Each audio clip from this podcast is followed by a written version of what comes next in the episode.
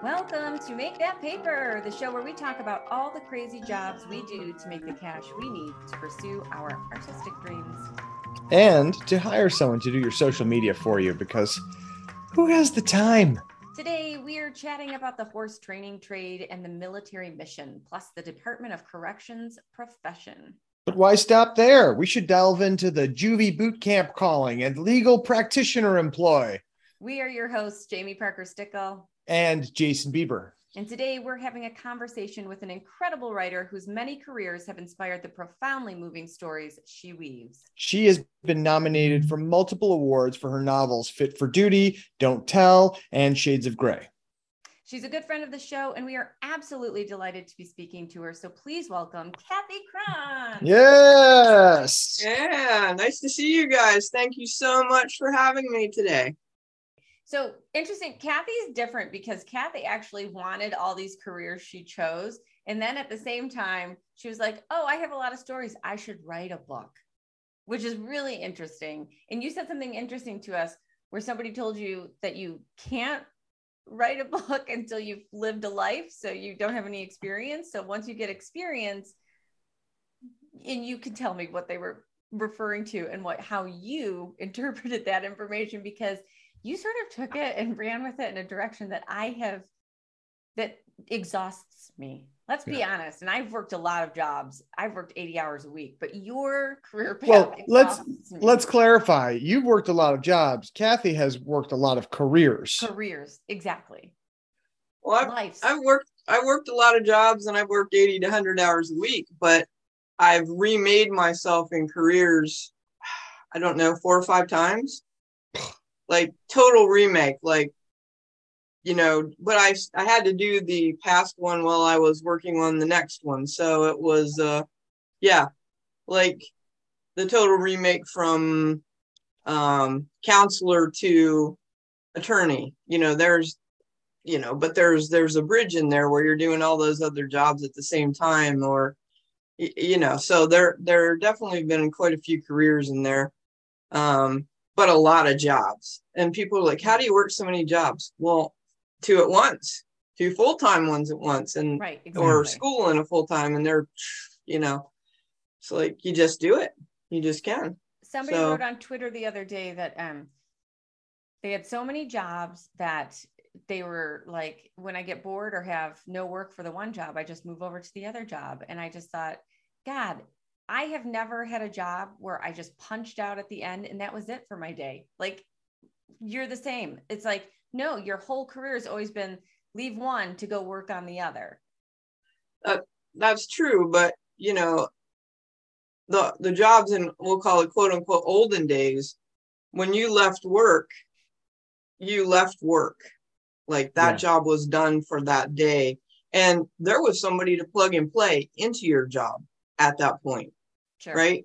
And now you never leave work because there is no one else to do your job. It's just you. It's just you. so, and that that's okay. And you know, you were you were talking about the list of jobs. So I've had a lot of government jobs, yeah. state and federal and military, and um, you got to have background checks. Mm-hmm. And so they want to know where did you live and what jobs did you work in these certain years, right? So I actually had, I don't need it anymore, had a word spreadsheet. Like I had, I had this whole list because I had no idea. And it was like pages long, you oh know, well, I remember when I lived at this house, I must have been doing this job. It was in this state. It was crazy. I just, I had to write it down because you couldn't just recreate it on a dime. You just couldn't do it. So well, it was crazy. interesting to me. And this brings up an interesting problem that I have. Um, because I've lived, I've moved so many times within California. Once I left Detroit in California, I moved a lot in Los Angeles. That's a normal thing when you're a renter here. But I have also had a lot of jobs that I picked up off of Craigslist and, you know, other whatever um, places we won't talk about it, but I've had a lot of jobs too. So it sounds like so there's jobs that are shadier than Craigslist. Some of them are shady, but there's this thing where you're applying for a new um, student loan or I don't know. There's some things where I need like for uh, social security or driver's license. I don't know anything government related. And they're like, where did you live on April 15th in 1999? Or where did you live in 2001, February? Does this address look familiar? And I'm like, sort of, but I've also lived in a lot of places. So I'm not, I can't remember. What was your salary at this point? Zero dollars a year? I have no idea. And they want those specifics. And I'm like, I'm going to have to do a better job of my history. This is insane. You have to make that list. That's what you need. You need that list, and then you list. can just refer back to it and be like, ah, yeah. That's yeah, the resume won't do it. You need the actual physical location employment and history and and residency uh, matrix. Absolutely. Yeah. Absolutely. All because of identity thieves. Identity thieves did this to us. God damn it. Yeah. I hate them. That's probably a really good job that I haven't explored. Identity thief. Well, Kathy, I'd like to. Yeah, let's not. I'd like to, rather than opening up and start a life of crime, maybe go back and um, talk about your beginnings. Um, and I'm assuming that these are chronological. So I think I'm starting at the beginning. When you say you start, you you started out training horses. Um. Okay. So my parents moved me from the small town to the smaller town, where I would say, and Charlie's going to scratch, just so you know. Um, so that so that I went to school with at the time, which are still the farmers, right? So mm-hmm. I'm in the school district, which is the town I live in now, which is a whole full, full circle, where you had your advanced classes and your languages and all this, and you're in like, you know, they moved all the time anyway, and, and in seventh grade. And then you went to live with the farmers, and you, you couldn't take those classes because they didn't exist in that school. And we were out in the country, and there was this horse farm nearby, this little barn and these horses about a mile away from where I lived, which not all the roads were paved, let's say. And um, there were no sidewalks. Actually, there's no sidewalks where I live now. So, anyway, so I started um, taking care of the horses in this barn in exchange for a horse that I ended up getting. My my parents did not um, foot the bill for any of this, or amazing they did not approve of any of this. So I would um, feed these horses and take care of them and all that and clean up the barn in exchange for my horses room and board. And I would um, give riding lessons, beginning beginner lessons at this uh, horse farm, like a few miles away, the you know like the good place, um, in exchange for my advanced lessons. And I would bale the hay and do all these things, and and that would pay for my you know my tack and all the things that I needed or entry fees for shows or you know I did pony club I did three day, three day eventing jumping and all that kind of that was like my thing. So basically um, when people go to school in the morning you go from your house and you go to school right? Not me I went to the barn first.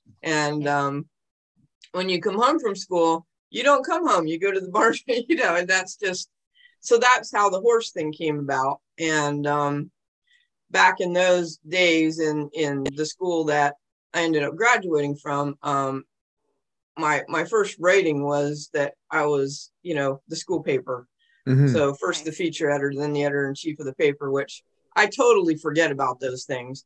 But anyway, so these people, when I started going to college, and I was like, oh, I'm going to write this novel, and I was calling it Bank Jump, and I started this book because you know it was all about horses, and I trained horses on the main line after college, and you know, did all these things. And, um, and they're like, well, how are you going to write a book?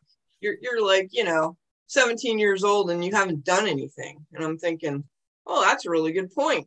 Well, meanwhile, I had already done, you know, ROTC and, uh, you know, so I had done some things, but I started keeping actually physically. Now I have a notebook from from when I was in training in the military that I actually took notes about what happened during the day. And that was a good basis, background basis for the Don't Tell book, because those were the things that happened. And I made the notes and, you know, in real time, um, in I, I less than it, favorable conditions. So, yeah. yeah. I actually had a guy at Lewisburg Federal Prison. Um, I, I did an internship. I've worked at state and federal prisons, adult and adult and minors and juvenile things. And but anyway, I had a guy at the federal prison. It's not a very nice place in Lewisburg. Um, say the only reason you came here was so you could add to all the places that you've been, so you can write your stories or something. And I was like, wow, okay, well maybe I will write more down then. You know, he was he was not a very nice gentleman, um, but I really didn't enjoy the time there anyway, so that was okay with me. Um, it didn't lead to any firing. I was doing an internship in their legal department for like five months, but uh, yeah, he didn't want me to actually work there. He thought I would quit so I could go off and chase another story. And I was like, that's okay. So that's a scary place. Yeah, it's, it's real interesting to me that um, all these things led to you to being writing fiction stories and so much of it always when i talk with you it's like i can't believe that you didn't become a journalist after all after all of this. Like that I, journalism wasn't something that um, you also kind of switched gears into. I think i had that idea but journalism is talking about other people doing these things and i more like to put myself in the story so all my settings I try to make as authentic as possible. Yeah. And then I just add the people and I see in my head as opposed to the real people who are there. So, you know, reporting on real life things, you're going to see that over and over in the media and whatever. Nothing wrong with journalism. And, and I thought yeah. I was headed there for a while. But I liked thinking about who were these soldiers, who were these this these people, the people that I'd met. I would take those people and I would either put them in or I would modify what happened or I would collapse. A lot of times, what I did was collapse the timeline yeah. of the things that I've seen. Yeah. Okay, so let me ask you you went to college, you were invested in horses, you were writing about horses. Um, what how did you end up in the military? Well, no, I was I was in ROTC in college. Okay. So in college, I didn't ride very much.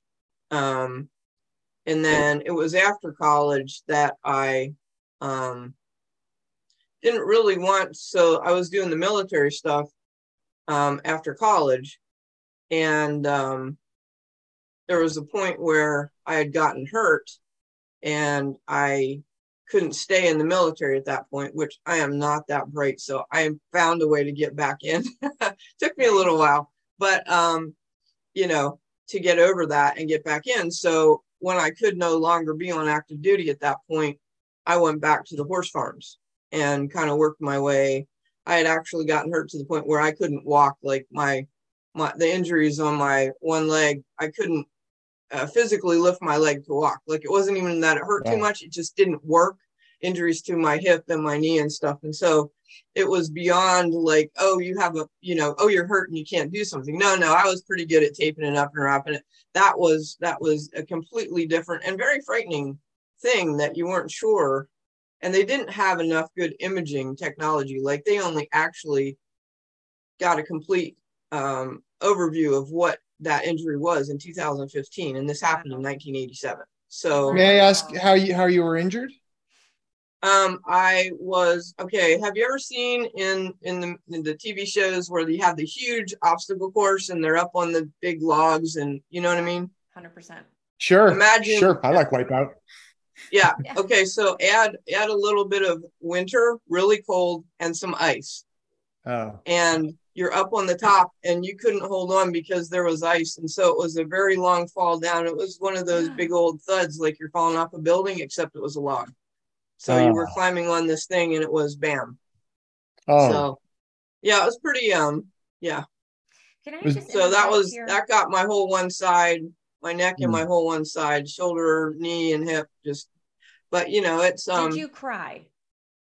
Um no, I don't think so. I think I was stunned and I was really it was really cold and we had not had heat for weeks and I am not a cold weather person. Mm-hmm. Um and she so I think it was living in the East Coast right now. Yeah, I know, I know. this was in the East Coast. This was, and and so it was just like it was so cold.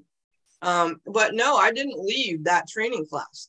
I was like, we're gonna work on this, and it got, you know, and so I kind of had done the things I needed to graduate from that, and then I went on to the aviation center at Fort Rucker, and then I just kind of had to work my way through that. I made it all the way to Fort Carson before it was like you can't run you you I, I started to be able to walk but not very well. And you know and they're like well you kind of have to run. And and so you know I, I actually did my, work my way back into that but only I stayed on the reserve side because that constant pounding and the carrying of the weight would just trigger everything all over. So um to this day it's still a it's yeah. still an issue. Like it never really went away. I just yeah. found other ways to deal with it, which is fine. But you know, wow. um, that's what happens. And like so many people in the military, and then of course you have injuries on top of your injuries because you're working with injuries, and you have more injuries. I'm actually at 100% for the VA service connected disabled because of so many things, spin-off things, you know, that have happened. Um, but like everybody else that I've ever talked to who's been hurt, there everyone says I'd go back and do it again you know yeah. there's somebody who lost their vision or their leg or their this or that they're, they're like yep i'd go back and do it again. If i could get back in uniform and go i'd be there. And that's exactly like it's just a it's a thing. So what is that? I mean you're a psych- psychologist also. You're you're trained in counseling. What is that? There's a certain sense of belonging and being and duty. You can't replace it somewhere else. So uh, so so like for example, um, when I was in law school, I went to um, Paris to study for. Uh, I took like my last my last several months. I went to put. I was studying international law, so I went to this program through Tulane. Was uh, visiting like I did in um, Germany or in Paris, and then I had some friends who were in Germany, um, civil engineers who worked for the U.S and in Heidelberg. And so here's the sense where I'd been living like just in Paris and there's no military, no US. I wanted to go somewhere where I knew nobody and nobody spoke English. It was perfect. It was awesome. I mean, and um, so then I went to Germany. Some friends of mine and I, we went over on the train and then I ended up staying in Germany. Well, there's a military base there. So pretty much what I did, I was still in the reserves, right? I walk up into the JAG office and I'm like, hey, I don't have any uniforms, but if you want some free help, here I am. Oh, by that night, I was invited to barbecues and PT is now. And yeah, you can come and work on criminal post trial stuff. I had this immediate group, like, I was just immediately accepted. And everybody was so nice and inviting me to everything. And it was just like a world you can't understand just because, you know, I wasn't even wearing a uniform because you, you had that same you know you were part you were one of them. So which is can i ask you? Yeah. Can i ask you and, I, and you you i know you talk about this or, or you explore this in your books but um there was you know an aspect of it because you talk about this sense of belonging yep. um so much so much so that even when you're not actually in you're still in. Uh, but also uh, there was also a sense of exclusion, a sense of, um, well, I'm t- and I'm talking about don't ask, don't tell. Um, and which you explore in, in your books also. Yeah. Um, and I'm wondering, I'm wondering how that like, what is the draw, or you know, especially at that moment when you're you're you're injured and you're out, but you feel that you know you f- still feel that draw pulling you back in even though you're both physically out and um, socially having that uh, well i don't know it's, it's both social and institutional. Um, so anyway this is i don't know if i have question is yeah. I got you it. still yep. felt more belonging than than not. What is so like how did you manage that for so long? Well okay so most people who leave the military have a huge, unless they try to get out, they have an identity crisis. Mm. And a lot of them try to fill it with a government job that has a similar structure, right? Mm-hmm. They have the ranks, they have the jobs, they have the the whole kind of thing and and that purpose and you're doing things like and and I'll get back Jason to that, but how many people do you personally know that can go to work in a tank and come home in a helicopter in the same day and then go back to your house and in your normal bed, right? Yeah. Is that cool? It's pretty cool, right? It's pretty Just cool. The concept of it. And nobody's shooting at you, by the way. Right. Um, Thank, thank is- goodness. this is this is like my job when I worked at the military academy in Colorado that you know you're you got to I mean my friend would yell at me what are you doing in that um Humvee ambulance well I'm getting checked out on it so I can get a, add it to my license my driver's license she's like you don't need to be able to drive everything that comes in I was like oh I want to drive this 113 track vehicle and then she gave up and she's like, fine, just go out and get qualified. Right.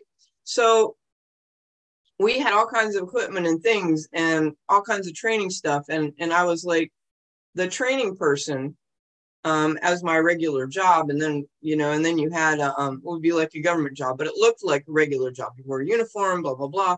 But then I was really only in the National Guard there. And so I had to do the weekend drills, but you would have your weekday job, which looked like you were active duty, but was totally different, you know, as it, but it was cool and you got to do all this stuff.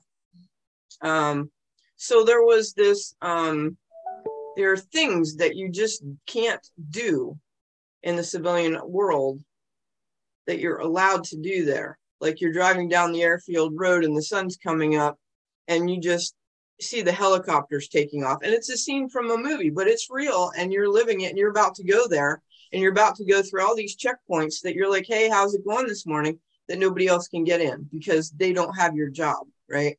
yeah. Mhm. So then there's the other side of it, which is pre, way beyond, before Don't Ask, Don't Tell, you know, it because that wasn't until 93. So then there's all of us who are like, we had to lie and say we weren't gay, right?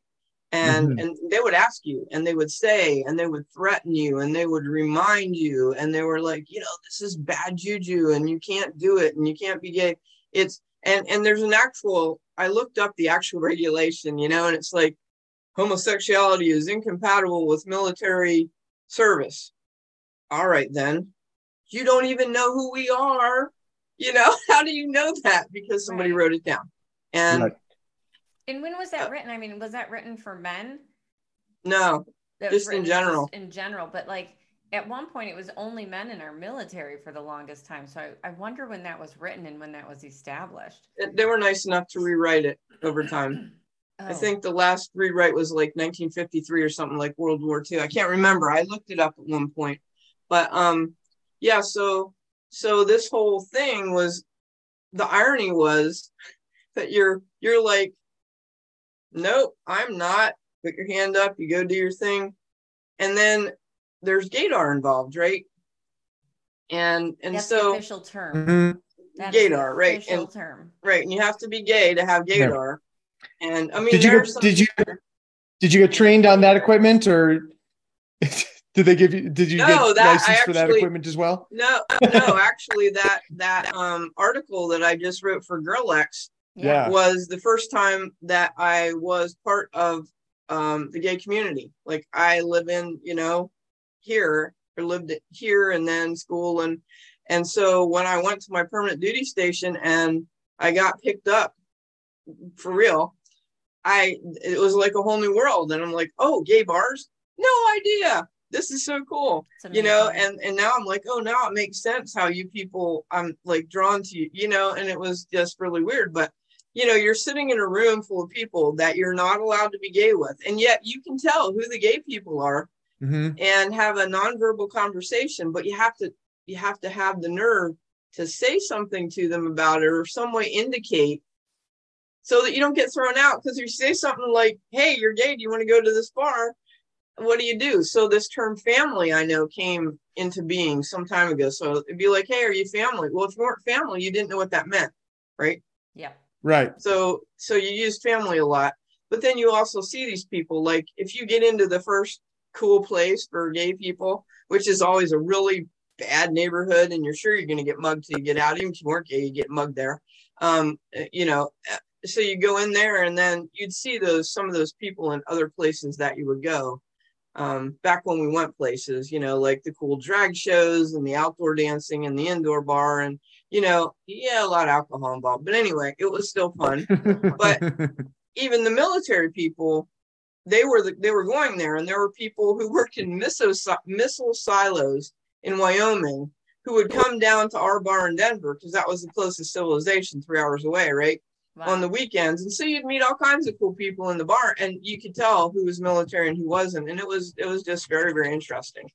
So, and we had the Air Force Academy there, and the you know a bunch of army bases around in Lowry, which is no longer. I mean, it was it was this melting pot, and lots and lots of gay people in the military. More probably more women than men, I would think. But yeah, right. very stressful to um not to worry about being found out.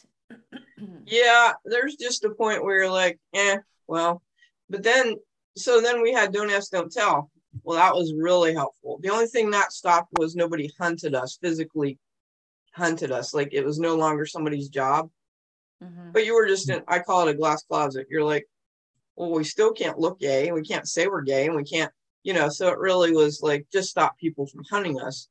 Um, but yeah, I mean, I don't, I don't know that it was stressful. I found it annoying at times. Other times we're like, how stupid are these people? I am a poster child for the gay community. Do you not see me? You know, and it was just like, what are you going to do? So other people were like, oh, you're a woman, a woman having a men's job. And I'm like, no, I'm a gay person who isn't supposed to be here. But you know, who cares if it's men and women's job? That's not a problem. you know, you guys are way off base. Right. But we didn't know any better. We all we knew was this is the rule and this is what you do if you want to keep doing what you're doing. And we couldn't change it. And so we just did what we did. And sometimes we laughed about it and sometimes we were mad. And but more so we were mad at the people who wanted to get out who used that as an excuse because you'd be out processed in a matter of hours. They strip that wow. sticker off your car and they get rid of you quicker than anything. Wow. wow. It was an easy out, which was not cool. So that's incredible. Yeah. And so you're taking notes on all of this and you're you're putting this together. I mean, this the story is coming together uh, on, uh, as you live it. Are you the stories you you wrote are fiction um yes. or are yes. you are you um and i don't know if they're fictionalized accounts or if they're or if they're pure fiction but um are you like creating stories are you actually writing at this time or are you uh or is it no. just note taking at this point i didn't start just just notes and not all the notes, just certain things, and the rest of it stayed in your head that you would never ever get rid of it. But I think the notes were more on the feelings, how you felt when you're in this situation, how mm. how how when you were out in the cold the same time right before I had fallen, how it was so cold and you were so dirty and you were so disgusted that you did take some shampoo out to the field with you and I washed my hair and it froze in place. Right and that you know things like that you you don't want to forget that because how many times does that really happen to you right um so most of the stuff some of the some, some of the things i imagine would happen to a person. Some of the things had happened to somebody that i'd known but mostly it's totally fiction. I didn't actually start writing anything until my last semester of law school when i came back from europe. Um, and i did a visiting semester here in Pennsylvania, and I had to commute uh, an hour and 45 minutes each way. And they were dynamiting the road to make it passable, bigger, which made it impassable at times if you didn't hit it just right. So sometimes I never got there. And so I was writing a screenplay in my mm-hmm. head. And I'd drive there and I'd write this whole the work work out these scenes. I'd get there. And as a good student, practice student that I was, I would write down the scenes like I was taking notes as they were talking, which is probably bad. But all of my grades were based on essays. So it didn't matter what the lectures, you know what I mean? So anyway, so yeah, so I wrote a screenplay in that five months driving back and forth to school. And then, um, you know, I started then writing, realized I'm like, I'm in Pennsylvania. There's no like basic internet or, you know, I'm like, how am I ever gonna? And and there was a pivotal point there in law school where it's like, do you want to go study in Paris? Or my two options in my mind, because you know, was to go to LA for the entertainment law. And those were the two paths. And I'm like, oh, which one would I regret? Right. and I'm like, and you know what I decided? If I was going to be part of entertainment, I didn't want to be the lawyer. Yeah. I wanted to be the creator. I always thought that I would be the stunt person in LA, not not the mm-hmm. writer. You know what I mean? Broken leg and you're well. Well, no, I mean, I jumped horses. I used to jump yeah. motorcycles. I have a racing motorcycle. I had horse. You know, I, it, it was definitely um, a, a little bit. I, I was definitely an adrenaline junkie, and now it's only a, a semi-reformed adrenaline junkie. You know, it's just that that rush that you get in your day. Mm-hmm. There's yeah. definitely it's real. Yeah. It's a real thing. Um, you don't get it so much here. You can try to recreate it, but eh, maybe not. So, but yeah, so the book I started writing again after I started working for this law firm, and I was like, oh, I felt like somebody killed me and put me in a box. So I started writing the first book, and the first book was actually Shades of Grey. And then my friend oh. said, Hey, no, no, no. She said, Hey, we need a backstory on the Shades of Grey book. And I ended up writing the Don't Tell book, which ended up being put out first. which, yeah. which is great. So that's that was my backstory was a book.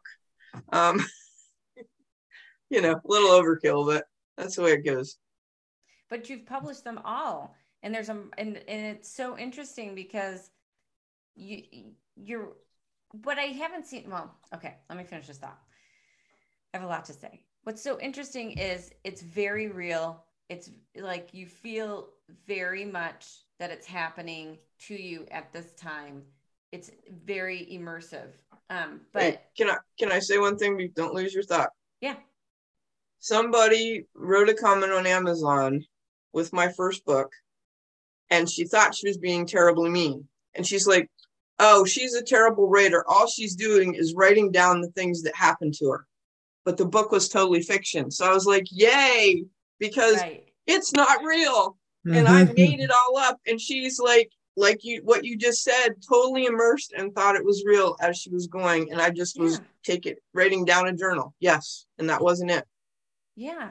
Which is great. Sorry. Sucker. yeah, I was like, yay. I think that's true. Um, it's wonderful and i think like uh, uh, this just side note let's since we're here um, a lot of reviewers of things like the reviews are like they do think that they're mean and it's like but actually that's what i was doing and you got it. Just because you didn't like that i did that you got that i did that so i did it well. Thank you so much. I know. I, I, see that a lot. I don't really read reviews. I don't write reviews. Um, and I know that that's a big thing is book reviews are a big thing for writers, but I I, I just won't do them. Like I well, just the also also the problem with reviews on Amazon is you're you know you've got the same person reviewing your book and then you know they're doing it right after they review a pair of pants and a blender and a Bluetooth headphones they bought and it's like it's not a it's not a book marketplace the way it once was. It's an everything marketplace. Yeah, I'm, I'm talking more about book critics and reviews. You know, mm-hmm. big reviews, and I'm like, oh, I could never be a book critic because I just I just want to say yay for everyone who actually publishes a book. It's like, oh my God, you did it. I am so proud of you. I am working hard to do that too. And I'm so proud of you. But I will say this about Amazon reviewers. Um, the biggest review I see on everything, books included, was it shipped from China? Did they print it in China? Is this from China? Don't buy it. It's from China. Like that is the biggest review lately. Is is like if it's from China, it's no good. You know, like I'm like you were really hurting some people's careers here. Can you just shh for one second? Oh yeah, that's true. That. I haven't seen that. Now I'll oh have to look God. for it. Yeah, let's. Next book title: Made in the USA. Yes. Yeah. Well, I mean, yours kind of are made in the USA. Um, just, I mean, you're talking about the American military. I mean, Yeah, I am. Say than that. Um. Okay. So before you went to law school, though, so you get out of school, you're doing um, active duty, and then you decide to go into counseling. So you you go back to school for degree in counseling. No. No.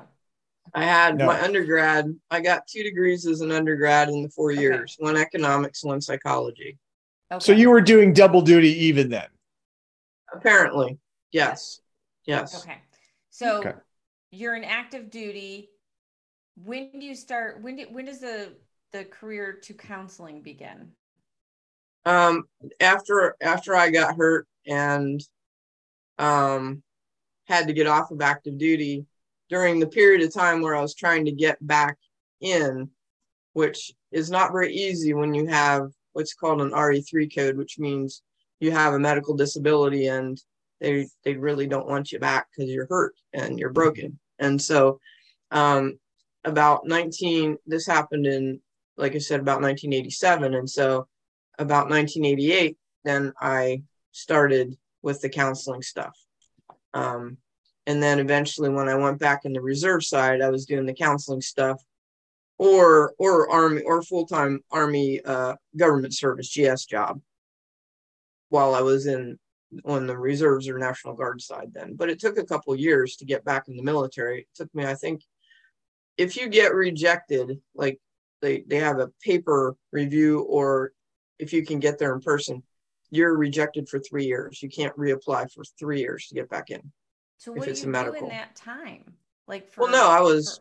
I was that's what I mean. I was doing counseling Got jobs. Okay. And and um because that's that's the degree I had. So actually I was supposed to I'm trying to remember who it was.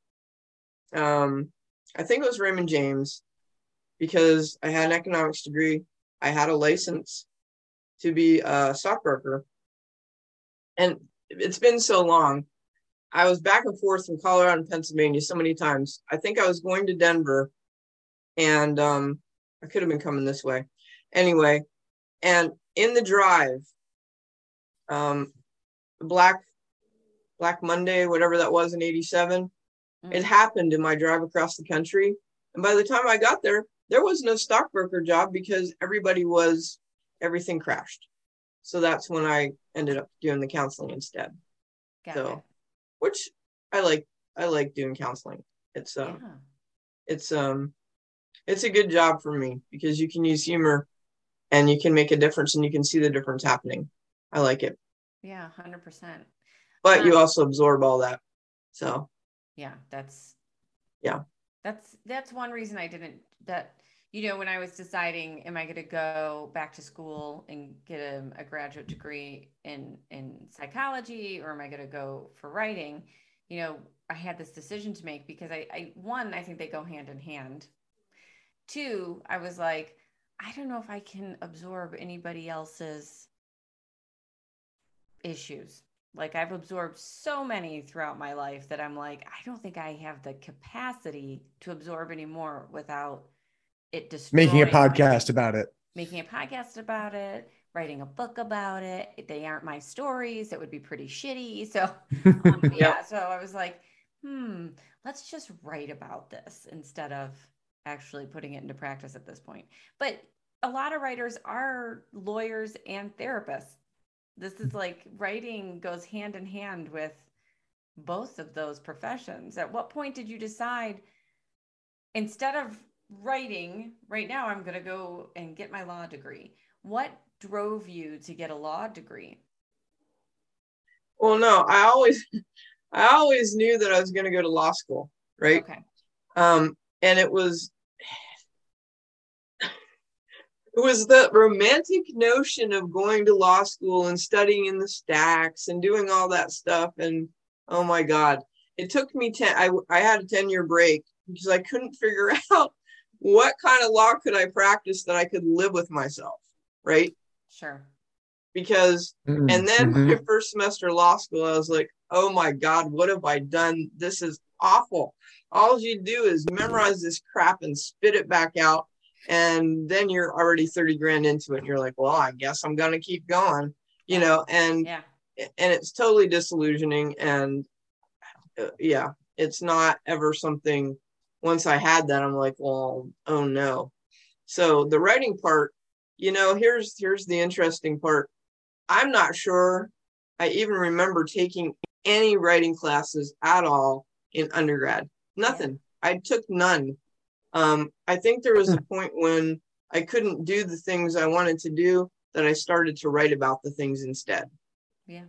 Until i could get back to doing them which you know and then i'm like oh when i do this i can make all kinds of stuff up. And then we got to um, the other series of books was set in denver and and you know the injustice series and my friend and i wrote those. And um, so we'd write some stuff and then i'd fly out to denver and then we would go to panera and we would sit there and we'd like hash through this whole thing and and so we'd spend like you know i'd spend like a week there and then i'd come back and then we anyway it was but you know that was that was a fun time because a lot of people that i knew military or in the national guard their full-time jobs were really interesting. Like okay who gets to be me? Who who gets off the plane in denver and and your friend who's like second in command of the state patrol female and she's like hey by the way we're not going to the house first we're going over to adams county because we're having a terrorist mock-up um, uh, homeland security terrorist thing and you're going to be one of the terrorists. So don't, I hope you don't mind that I volunteered you. And it was like, huh. and she just threw me into it. I'm like, all right, then, you know, it's that kind of stuff where you're just like, I'm pretty sure not ever, but I never thought about it because my life was always like that. All those mm-hmm. things that now people like you, your eyeballs pop out and you're like, you what? You know, and, and, you know, it's just normal for me because of the people that I knew associated with that they had these kind of secret squirrel jobs or state patrol jobs or you know, you know secret service or whatever it was you knew all these people because of the stuff you did and you didn't think twice about it you're just like oh what are you up to today in the missile silo you know it's really boring there okay well whatever you know or the guy who's like on the on the ship, which I call them boats. You know, the Navy guys get mad when you do that. But um, you know, the things that they do on there, and that's really fascinating. But it you know, now that you step back and everybody's like, no, no, not normal people don't do those things. It's not really how it works. Then it's it's kind of right. cool. Well, I yeah. think it's interesting because I've never lived in a place where there was a large military. Oh no, I lie. I did for six months, but other than living in Oceanside for six months and living in um, an apartment complex that was very affordable and not great, but it was all the military, young military officers. You want to know? Yeah. And I had no idea. I had no idea because I had found that place in Michigan. I had gone into the grocery store, gotten one of those rental apartments things, called ahead, and then drove out. But um, other than that, small, and I never, I you know, I went to work and then went home because I didn't know anybody. So I was, I never went out. So I never ran into the military at all, except I just heard them through the walls. But um, I've never lived in a place where there was a military presence, you know? So like, even when I watch military shows, I'm, I'm, I'm flabbergasted at like that there's like, you know, like a whole city that's all military and, and it's crazy to me because I've never had that experience. I don't even think, aside from my grandfathers, I don't even know anybody. And you, I don't even know anybody, anybody that's been in the military. Isn't that crazy? And, yeah. and they are self contained cities. Absolutely. Mm-hmm. You shut yeah. those gates and you don't need to go anywhere. That's you can wild. Totally you know, self sustaining. Mm-hmm.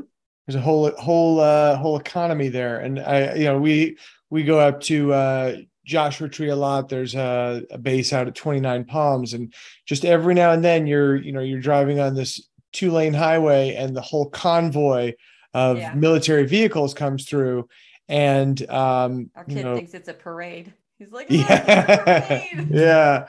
But I realized like uh, a lot of this is just restocking, like like life stuff, not necessarily military supplies, just you know, everyone on that base has to eat. Everyone needs clothes. Everyone needs, you know, stuff, pens and paper. Right.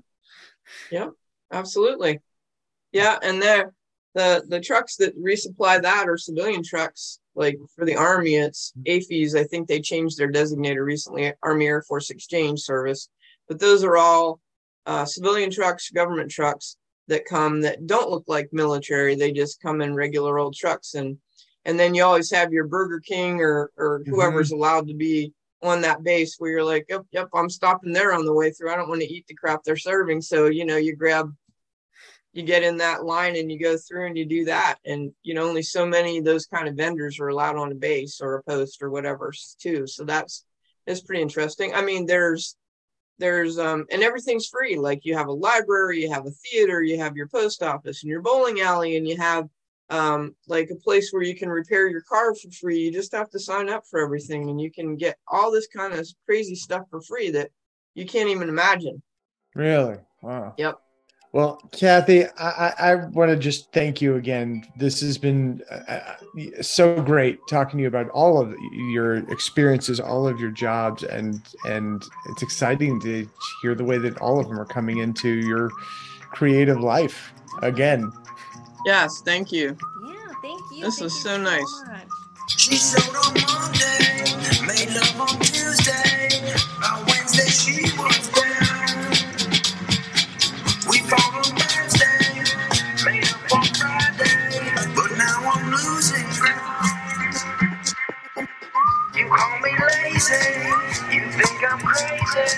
So why'd you come around? She want my money, but I got no money. This ain't no savings and loans.